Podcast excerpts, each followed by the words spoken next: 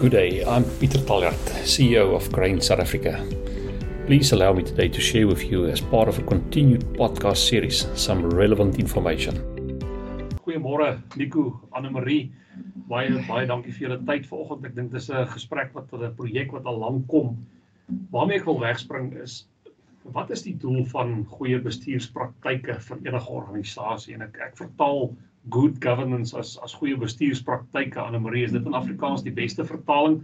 Maar maar wat is wat is jou antwoord daal Pieter as ek kan wegspring en Amerika aanvul op die meer tegniese deel Gran SA se dinamika is ons ons bemark nie iets nie. Ons koop en verkoop niks. Ons gee vertroue. Ons gee vertroue in ons boere en om dit te kan gee, moet ons bestuursomgewing suiwer wees. Ons moet ons pligte kan nakom en seker maak dat ons die beste moontlike dit wat aan ons toe vertrou word op die beste moontlike manier bestuur. En, en dis hoekom mense stel goeie reëls en praktyke nodig het. Uh, aan Engels policies and procedures om seker te maak dit wat aan ons toe vertrou word word op die beste moontlike manier hanteer. Ja, ek dink Pieter as ek by Nico kan aansluit daar, jy weet, uh, enige organisasie om suksesvol sy missie en sy visie te bereik en uit te leef en nie net vir vandag nie, maar ook vir môre in 'n volhoubare volhoubare wyse, dan is dit nodig dat daar integriteit in die organisasie se wyse is waarop hy optree. En deel van om daardie integriteit te gee, is dit nodig dat 'n mens duidelik geformuleerde uh prosesse en prosedures het wat ook nie net intern nie, maar ook nou eksterne belanghebbende partye kan verstaan um en verstaan ook hoe hulle met met die organisasie moet deel. En so dit is uiters belangrik vir die langtermyn volhoubaarheid van enige organisasie om goeie korporatiewe bestuur en prosesse uh in plek te hê. Anne Marie, jy was in die verlede nou betrokke by die sogenaamde King 4 verslae en ehm um, kan jy ons bietjie meer vertel van die King 4 ondersoek en en toepassingsregister uh wat binne Graan SA afgehandel is en en wat was die bevindinge en aanbevelings daar? Ja, ek dink Pieter my antwoord gaan aansluit by wat ek nou sopas ook gesê het. As jy verstaan dat King 4 is nie 'n uh, 'n lys met items wat 'n mens moet, jy weet, 'n uh, regmerkie of 'n kruisie maak agter elkeen nie. Aan die einde van die dag die is die idee van King 4 om 'n raamwerk daar te skep om vir organisasies te help sodat hulle die wyse waarop hulle leierskap beoefen word, die etiese, effektiewe manier waarop hulle leierskap beoefen word, dat dit sekere resultate gee vir die organisasie, dat dit die organisasie help om waarde te skep, nie net vir die organisasie nie, maar ook vir sy aandeel vir jy weet vir al sy belanghebbende partye of soos hulle in Engels sê, vir sy stakeholders om integriteit um en 'n etiese kultuur daar te stel om die wie ook al die die um leierskap vorm van die organisasie te help om 'n effektiewe beheer te wees. So daar is sekere uitkomste waarna die King 4 verslag streef en daarvoor gee hy 'n raamwerk. So wat ons moet doen met enige organisasie en wat ons met Graan SA gedoen het is om te sê as jy na die 16 beginsels kyk wat e, wat King 4 vir ons gee ten einde ons 'n organisasie te help om daardie uitkomste wat ek genoem het om dit te behaal. As ons na daardie 16 uh beginsels gaan kyk, hoe word dit in Graan SA toegepas? Dit is een dis maklik om te sê ons doen dit, maar die vraag is hoe word dit op 'n van dag tot dag manier gedoen. So wat ons gedoen het is om daardie beginsels te neem en aan die hand van elkeen van hulle die voorstelle en die aanbevelings wat daar in King 4 is, daarna te kyk, maar King 4 is baie duidelik. Jy het nie nodig om elkeen van hierdie boksies te tik nie. Jy moet gaan kyk in in die konteks van jou organisasie. Hoe word hierdie beginsel uitgeleef? Soos byvoorbeeld, neem die beginsel van dit wat hulle noem die governing body, die bestuursforum van 'n organisasie moet in 'n sekere manier uh, uh optree. Daar daar is sekere nodigheid vir die wyse waarop hy saamgestel word om daarna te kyk. Dit is dan wat ons gedoen het. Ons het Graan SA se konteks geneem. Ons het die 16 beginsels van King 4 gevat en ons het gesê, "Goed, waar dink ons is daar ruimte vir verbetering waar ons dinge miskien 'n bietjie skerper kan doen, miskien meer duidelik kan formuleer en miskien ook meer na buite kan kommunikeer." Um oor hoe graan SA bestuur word. Nou baie dankie en ja, duidelik is dit is dit riglyne Nico, jy jy het hierdie projek bestuur en en die leerkurwe was sterk. Jy iets om by te voeg by Anna Marie. Pieter, ek dink dit was 'n uitstekende ehm um, geleentheid gewees om Gran SA te meet aan eintlik waar ons behoort te wees. Ons sal nooit in 'n perfekte posisie wees op alle vlakke nie, maar die King 4 uh struktuur omgewing het vir ons ondersteun om te meet waar kan ons beter en anders om die vertroue wat in ons gestel word ten beste uit te leef. En die breë beginsel van King 4 is effektiewe leierskap deur ons produsente leiers, uh ook deur ons leierskapspan. En die uitkomste wil ons bereik binne alle strukture van die organisasie en dit gaan oor uh, 'n etiese kultuur om dinge op die regte manier te doen om waarde te gee vir ons lede maar ook vir die vir die vir die res van die rolspelers. Effektiewe beheer. Weereens dit gaan oor 'n vertrouens uh omgewing en dan legitimiteit met anderwoorde dat ons werklik is wat ons sê vir ons lede maar ook vir ons rolspelers. En dan wil ek so byvoeg die 4 ontleding en aanbevelings het binne ons struktuur baie baie debatte ontlok en en die debatte het veral gefokus op hoe moet ons die bestuurstrukture noem. Met ander woorde is 'n hoofbestuur 'n hoofbestuur of is dit 'n raad? Want uh, mense buitekant die organisasie kan die term hoofbestuur verwarrend vind. Verder ook uh, die vlakke van besluitneming. Waar lê die verantwoordbaarheid binne die organisasie en laastens dan ook die samestelling. Hoe bestuur ons die strukture binne 'n Graan SA omgewing? So Pieter, in samevatting King 4 het ons 'n wêreld oopgesluit waarteen on, ons onsself kon meet, maar veral om meer effektief te wees en effektiewe leierskap moontlik te maak. En ek glo daai effektiwiteit is is bitter belangrik, maar ek sou 'n bietjie 'n ander fokus, iets wat nou nie deel van die projek was nie, maar Graan SA het gereorganiseer. Ons ons was eintlik gedwing om te organiseer as gevolg van ons audit bevindinge en ek dink dat vandag se omgewing waar ons werk in Suid-Afrika is 'n skoon audit as ek daai Afrikaanse woord kan gebruik is is krities belangrik en daarom moes ons binne die inkomstebelastingwetgewing in terme van artikel 30B van die Wet op Inkomstebelasting moes ons kyk na 'n ander struktuur. Verduidelik gou vir die luisteraars hoe lyk hierdie struktuur nou? Pieter en kort ons onafhanklike ouditeur PricewaterhouseCoopers het ons bedag gemaak dat uh, artikel 30B van die Wet op Inkomstebelasting in die toekoms anders deur SARS vertolk en toegepas gaan word.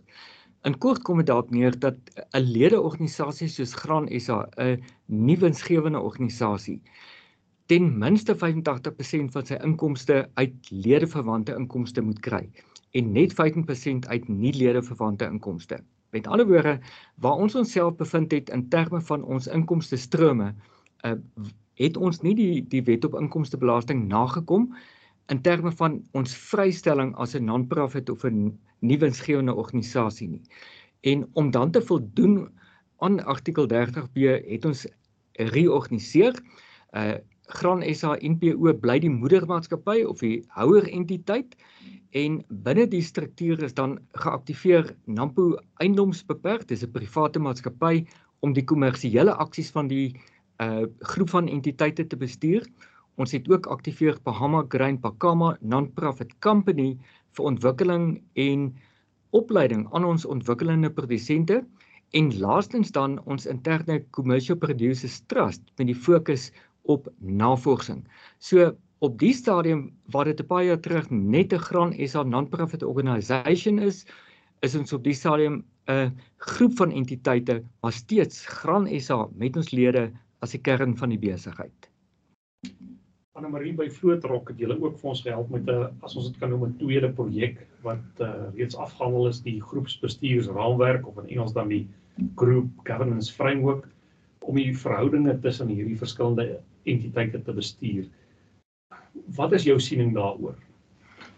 Pieter, dit is so uiters noodsaaklik wanneer mense in 'n groepsituasie kom. Daar is twee fundamentele aspekte wat baie keer uit die oog gelaat word. En die eerste is dat wanneer mens so 'n struktuur skep, elkeen van die organisasies soos wat Nico nou vinnig na vanaand verwys het, elkeen in sy eie reg 'n regspersoon is onderhewig is aan die toepaslike wetgewing, sy eie bestuurstelsel het en strukture het en mens nie as as die moeder soort van skip van van so 'n struktuur daardie organisasies kan beheer asof hulle 'n divisie of 'n departement is nie. Hulle bestaan in hulle eie reg en soos wat jy aanspreeklikhede het op die op die houermaatskappy se vlak, so is daar ook aanspreeklik aanspreeklikhede byvoorbeeld vir die leiers van daardie aparte entiteite. So dis die een een baie belangrike aspek wat in ag geneem moet word en waar volgens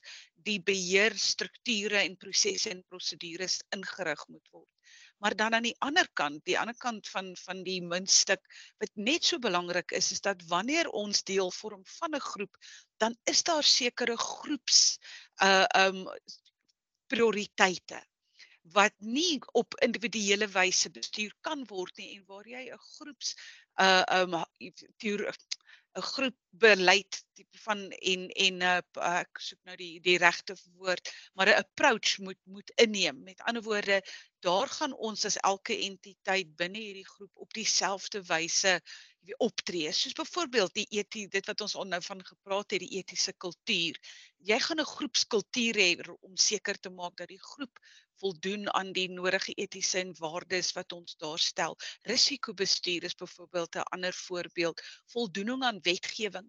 Dit moet op 'n groepwyse jou tegnologie en jou inligvloei van inligting. Die ander woorde, so 'n raamwerk is 'n dokument wat daarin poog om aan die een kant erkenning te gee vir die aparte bestaan van elke entiteit en en um, dit wat hy aan moet voldoen, maar terselfdertyd om die reëls neer te lê vir hoe dat die groepsaspekte, groepstrategie byvoorbeeld ook hoe dat dit bestuur gaan word sodat ook jou strukture binne hierdie filiaal entiteite die nodige erkenning gee en en geleentheid gebied word om insette te lewer um, na wie ook al dan die die forum is aan die einde van die dag wat die finale besluit neem rondom hierdie aspekte. So wanneer persone as direkteure of raadslede in Suid-Af in Graan SA se se taal hoofbestuur dien, het hulle sekere fidusiëre pligte rakende die aanspreeklikheid van van direkteure. Nico, dis vir ons krities belangrik. Deel met ons jou siening, Annelie, jy's welkom om aan te val asseblief. Pieter en kort uh, wanneer 'n persoon gekies word tot die hoofbestuur of enige van die direk, uh, direksies binne die groep van entiteite is daar 'n plig wat op daardie persoon van toepassing is. Die maatskappye-wet uh, artikel 76 word verwys na die fidusiëre pligte wat op hierdie persoon toepaslik is en as ek kan aanhaal uit die wet uit in kort kom dit daarop neer so 'n persoon het sy hoofbestuurslid of 'n direkteur must exercise his powers and perform his functions in good faith and for proper purpose, in the best interest of the company and with a de degree of care, skills, and diligence that may be reason reasonable be expected from an individual in that position. So Pieter in kort, uh, dis 'n baie ou regsreël wanneer jy gekies word om namens ander persone hulle belange te dien moet jy seker maak dat jy in hulle beste belang optree ehm um, met die nodige sorg om seker maak dat daardie pligte nagekom word. Ja, ehm um, Pieter as ek kan aansluit by Nico de, de, en soos Nico sê dit is al vir eeue lank die beginsel in in die gemeenereg ook dat as ek aangestel word in 'n posisie van vertroue in 'n vertrouensposisie dat die reg ook van my 'n sekere standaard van optrede verwag. Die een is om ter goeie trou op te tree, dan maar ook met die nodige sorgsaamheid. Maar die baie belangrike beginsel wat baie keer ook weer uit die oog verloor word, is dat deel van daardie fidusiëre verpligtinge van my is om in die beste belang van die organisasie op te tree. Nou wanneer ek ook kom uit 'n 'n groep uit wat 'n lede groep lede wat sekere belange by organisasie het, dan is ons baie keer geneig om met daardie hoed in te kom in die organisasie terwyl die reg van jou eintlik vir jou sê alhoewel jy wel 'n stem kan wees vir daardie groep persone wat jy kom ons sê nou maar aanhalingstekens verteenwoordig moet jy aan die einde van die dag wanneer dit kom by by die bestuur van hierdie organisasie by die besluitneming moet jy besluite neem wat jy absoluut glo en oortuig is in die beste belang van die organisasie is. En dit is nie altyd maklik nie. Jy weet om 'n mens met baie keer as gevolg daarvan moet jy amper uh um die verskillende belange wat daar op die tafel is, moet jy kan opweeg en is dit beteken dit ook dat daar baie keer sekere groepe is wat 'n bietjie gaan, jy weet, uh, minder na gekyk moet word in hierdie situasie en hierdie konteks as 'n ander groep. So dit is 'n voortdurende opweging van belange wat aan die einde van die dag ons uh, op 'n posisie bring, 'n situasie bring waar ons oortuig is dat ons die regte ding doen vir die langtermyn volhoubaarheid van die organisasie en dit is vir my krities belangrik dat dit reg verstaan word. Ja, dankie en ek ek dink soos soos Nico gesê het, dit is ongeag of dit 'n winsgewende of 'n nie winsgewende organisasie is of 'n of 'n trust is, maar Nico ons ons het baie verkose pers, persone, ons het ook personeel. Hoe hoe bemagtig Graan SA die mense om hulle goed van hulle taak te kwyt? Pieter net na kongres elke jaar het ons 'n opleidingssessie vir ons verkose hoofbestuurslede. Hulle dien ook aan eksterne entiteite soos direksies of trusts of wat ook al van toepassing mag wees. En dan reël ons vir hierdie persone 'n oorsig of 'n induksie program wat wat 'n hele dag lank duur. En dit sluit in die regte en verpligtinge as 'n direkteur of 'n verteenwoordiger, maar ook hoe die organisasie werk, hoe die organisasie saamgestel is, wat die missie, visie en kultuur en waardes van die organisasie is. En dan natuurlik gee ons ook 'n klompie leeswerk vir hierdie direkteure. Op ons eie personeelvlak eh, is daar ook vlakke van opleiding afhangend waar die persoon Gran SA verteenwoordig. Maar dit gaan toenemend belangrik bly dat ons ons eie span het sy verkose of binne in die personeelspan bemagtig om te verstaan wat word van hulle verwag wanneer hulle die organisasie na buite toe verteenwoordig. Ek wil verseker so die ondersteuning is daar. Annelie, ek wil afsluit. Ehm um, soos jy dit sien, jy het ons gehelp. Baie dankie daarvoor. Ek ek het as persoon baie geleer. Ek dink ons as organisasie het reeds baie geleer, maar maar wat is die volgende uitdagings of geleenthede as jy dit so wil noem vir Graan SA groep van entiteite. Wat is wat is die pad vorentoe? Ek dink 'n baie belangrike punt Pieter is om te te verstaan en en die besef dat goeie korporatiewe bestuur is nie net 'n doelwit wat jy behaal en dan kan jy rustig raak en daai daai boksie een kant sit ja. nie. Dit is 'n dit is 'n konstante uh um aspek van die besigheid wat ons gedurig deur moet na kyk. En soos wat jou jou omgewing buite jou veral maar ook aan die binnekant verander, benodig dit weer 'n vars paar oë op die wyse waarop ons bestuur word. So ek dink dis die een vir my baie belangrik dat hierdie is 'n is 'n reis, 'n journey waarop ehm um, Graan SA opgegaan het en ek hoop nooit van van sal af af beweeg nie en dat hulle voortdurend hulle self so bietjie in die spieël sal sit, sal plaas en sal kyk na wat wat is daar buite wat is die beste wie weet beste praktyke wat binne die konteks van Graan SA gaan sin maak, gaan waarde toevoeg. En dit is net 'n proses wat stapgewys, jy weet Rome was ook nie in 'n dag gebou nie. Dit is 'n 'n proses wat 'n mens stapgewys loop en voortdurend vir jouself na gaan kyk. Ek, ek hoop dit antwoord jou vraag. Dankie. Nico, jy het vroeër na kultuur verwys en dis algemeen bekend kultuur versmol sommer 'n strategie, né? Nee ehm um, soos hulle sê culture eat strategy for breakfast. Wat is die volgende projekte wat ons in die pipeline en wat lede en en spesifiek verkose lede kan verwag? Pieter korttermyn ons moet 'n kode van praktyk aktiveer. Dit sluit in vir beide ons personeel maar ook vir ons verkose lede. 'n Praktykskode wat verwys na eenvoudige praktyke van nakoming. Uh met ander woorde dat ons nie korrupsie duld nie dat ons eh, betyds belange sal verklaar hoe ons met ons kollegas omgaan. Daardie riglyne sal in 'n praktykskode verbind word en dan die tweede korttermyn doelwit wat ons het is 'n duidelike delegasie van bevoegdhede. Met ander woorde, uit die groep bestuurs uh, raamwerk het uitgekom dat daar sekere vlakke van onsekerheid bestaan oor waar die hoogste gesag in sekere situasies mag ontstaan. So ons moet 'n delegasie van bevoegdheid matriks voltooi en ons sien baie uit na daardie twee projekte se uitkomste. Nico Annelie baie dankie vir my verseker 'n klomp waarde nie net vir die organisasie nie, maar ook vir individue, uh, lede van hierdie organisasie en en dis granies as 'n fokus. Hoe hoe bring ons waarde na die lede toe? So ek dink in in elke besigheids in elke boerdery se eie onderneming is daar 'n klomp waarhede, 'n klomp waarde wat die eienaar en die bestuur van so 'n maatskappy kan gebruik wat hier uitkom en en ek dink dit is dis wat ons poog om verder toe te pas, nie net goeie praktyke en beleide binne Graan SA nie, maar ook wat ons buite kan leer. Anne Marie, 'n laaste woord van jou kant af, maar van my kant af baie dankie.